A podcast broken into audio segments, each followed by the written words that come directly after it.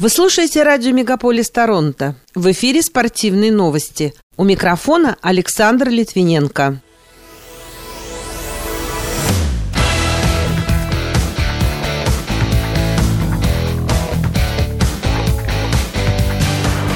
Новаку Джоковичу восстановили визу в Австралии и выпустили из изоляции. Канада сыграет с Россией в полуфинале Кубка Ассоциации теннисистов-профессионалов в Сиднее. Шайба Михеева принесла Торонто победу в матче Национальной хоккейной лиги против Эдмонтона. Стал известен новый тренер сборной Польши, которая сыграет с Россией в стыках чемпионата мира 2022 года. А Петр Ян подписал новый контракт с UFC.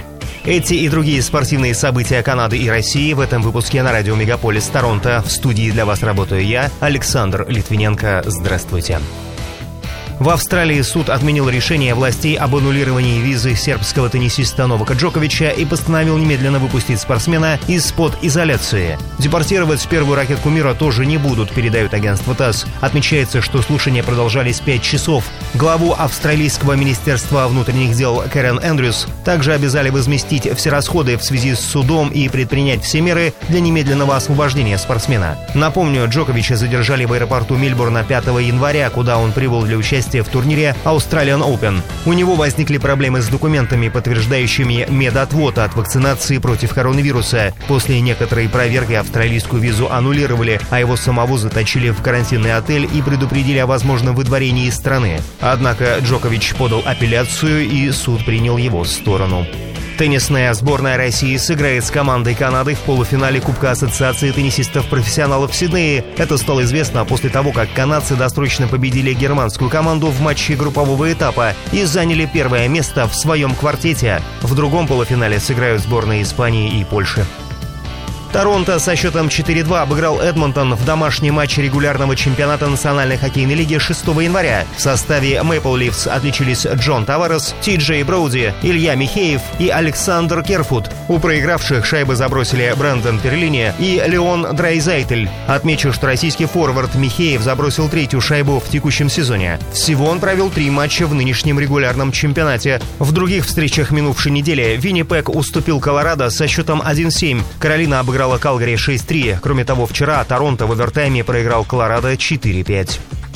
Континентальная хоккейная лига отменила матч регулярного чемпионата между автомобилистом и локомотивом из-за положительных тестов на ковид у екатеринбуржцев. 7 января автомобилист провел повторное тестирование, в результате которого у шести представителей клуба подтвердилось наличие заболевания. В итоге с целью недопущения распространения коронавируса было принято решение не проводить встречу автомобилист-локомотив, запланированную на 9 января. Решение о возможности провести указанные матчи в более поздний срок будет принято дополнительно. Итальянский специалист Фабио Канаваро принял предложение от Польского футбольного союза возглавить национальную команду этой страны. Контракт будет рассчитан на два года. Как напоминает газета РУ, Канаваро – чемпион мира и лучший футболист мира 2006 года. Последним местом работы для него был китайский Гуанчжоу Эвергранд, который он покинул 23 сентября прошедшего года. Известно, что сборные Польши и России сыграют 24 марта в Лужниках в полуфинальном матче стыкового турнира за право выхода на чемпионат мира, который который пройдет в этом году в Катаре. Победитель этой пары встретится с сильнейшим в противостоянии сборных Швеции и Чехии. Россиянин Никита Поршнев завоевал серебряную медаль в спринте на четвертом этапе Кубка Международного союза биатлонистов, который проходил в Словакии на минувших выходных. Он уступил лидерство норвежскому атлету Александру Андерсону, который преодолел дистанцию за 23 минуты 16,3 секунды. Без единого промаха на двух огневых рубежах. Поршнев прошел 10 километров, отстав от Андерсона на 21 секунду, также не допустив ни одного промаха. Третье место занял еще один россиянин Ильнас Мухамедзянов. Боксер Арест Саакян, получивший тяжелую травму головы на турнире «Короли нокаутов», скончался после 10 дней, проведенных в коме, не приходя в сознание. У него был диагностирован отек головного мозга. Как пишет агентство РИА Новости, соревнования проходили в Тольятти 26 декабря. О смерти бойца сообщила его сестра, разместив соответствующий пост в своем инстаграм-аккаунте. Отмечается, что хоронить Ареста будут в столице Армении Ереване. Попрощаться с ним можно будет в Тольятти 11 января.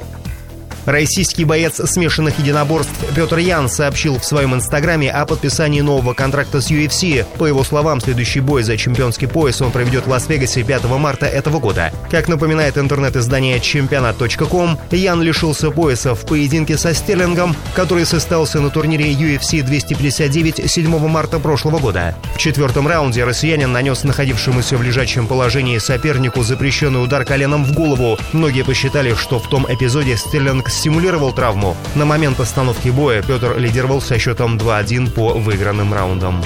Пока это все спортивные события, представленные вашему вниманию на радио Мегаполис Торонто. В студии для вас работал Александр Литвиненко. Будьте здоровы и дружите со спортом.